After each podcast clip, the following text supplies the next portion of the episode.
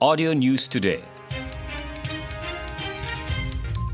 Audio News Today, edisi 8 Mei 2020, jam 9 pagi. Satu kes baharu positif COVID-19 dicatatkan di negeri ini semalam, iaitu di Tawau. Ia menjadikan jumlah kumulatif kes positif COVID-19 di Sabah meningkat 317 kes. Manakala, empat pesakit sembuh menjadikan bilangan keseluruhan pesakit sembuh 280 orang. Berdasarkan infografik Kementerian Kesihatan dan Kesejahteraan Rakyat Sabah, sebanyak 33 kes masih dirawat dalam wad termasuk 5 kes menerima rawatan semula.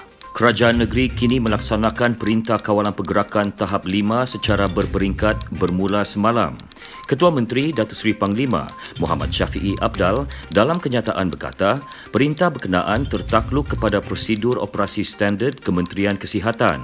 Sebagai permulaan, sektor yang dibenarkan beroperasi ialah sektor pertanian dan industri makanan serta rangkaiannya, sektor perkilangan dan pembuatan serta rangkaiannya dan operasi logistik seperti pengangkutan darat, jeti dan pelabuhan.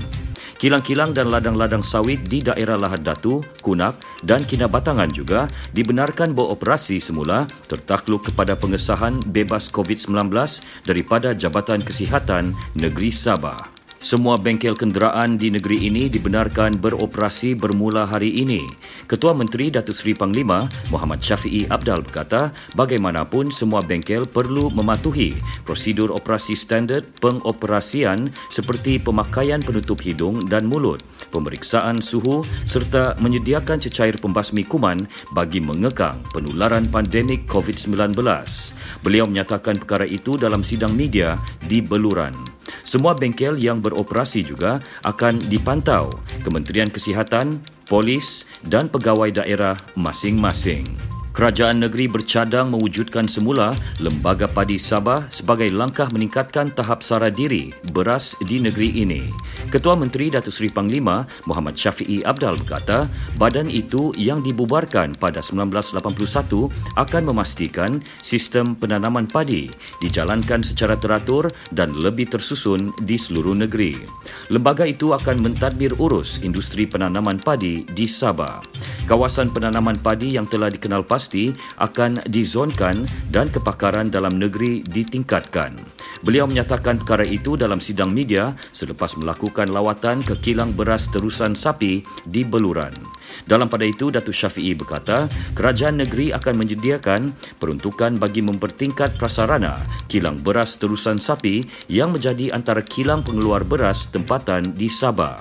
Ia antara usaha menjamin bekalan pengeluaran beras sentiasa mencukupi sekaligus mengurangkan kebergantungan beras import. Perusahaan kecil sederhana mikro PKS Mikro khususnya dari luar bandar Sabah disaran mengambil kesempatan untuk mendaftar dengan Lembaga Hasil Dalam Negeri LHDN sebelum tarik tutup pada 15 Mei ini. Ini bagi membolehkan mereka mendapat faedah geran khas prihatin sebanyak RM3,000 yang diperuntukkan kerajaan Persekutuan kepada peniaga kecil di negara ini.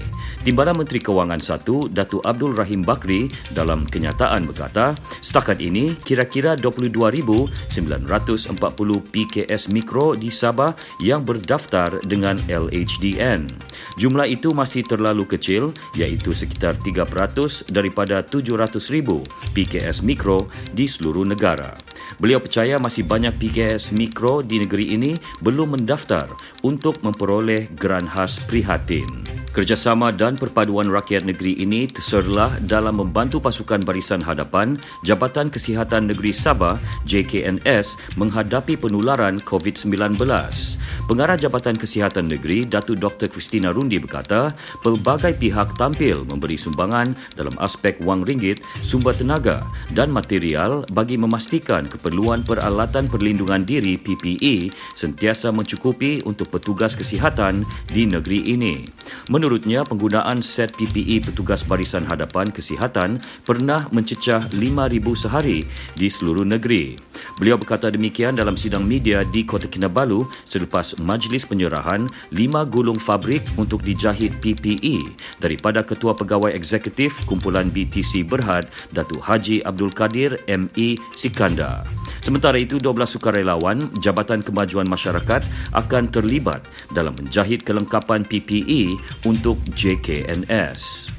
Pelaksanaan moratorium selama enam bulan sewa beli konvensional dan syariah tanpa caj tambahan dapat meringankan beban rakyat yang terjejas akibat pandemik COVID-19.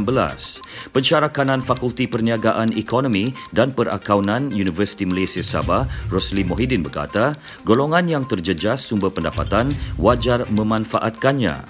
Menurut beliau ketika dihubungi pemberita, nilai ringgit lebih tinggi daripada nilai sebenar ketika ini dan pada hari yang akan datang. Rosli juga menasihatkan masyarakat agar memainkan peranan dengan mematuhi prosedur operasi standard yang ditetapkan Kementerian Kesihatan bagi memutuskan rantaian COVID-19. Penduduk kampung Penapah Kondis Penampang melakukan cara tersendiri menyambut Pesta Kamatan tahun ini. Mereka sepakat meneruskan Pesta Kamatan dengan pengisian yang mematuhi norma baharu serta tidak bercanggah dengan Perintah Kawalan Pergerakan. Pengurusi penganjur Evelyn Arnold berkata pelbagai pertandingan disusun yang akan bermula minggu depan. Menariknya, setiap pertandingan akan dibuat di rumah masing-masing termasuk pertandingan makanan tradisi, unduk nadau, landscape dan gubahan sudut halaman rumah. Ketika ditemui pemberita di Penampang, beliau berkata semua pertandingan dijalankan secara dalam talian dengan penyertaan dihantar dalam bentuk rakaman video atau gambar. Bagi pertandingan masakan, para peserta dikehendaki menghantar sedikit sampel makanan yang dihasilkan kepada penganjur untuk dinilai. Pemenang akan diumumkan semasa acara kemuncak sambutan yang akan disiarkan secara langsung melalui media sosial 29 Mei ini. Hadiah akan dihantar terus ke rumah pemenang. Sekian berita Audio News Today disampaikan Konstantin Palawan. Ikuti lebih banyak berita di fb.com slash audio news today. Audio News Today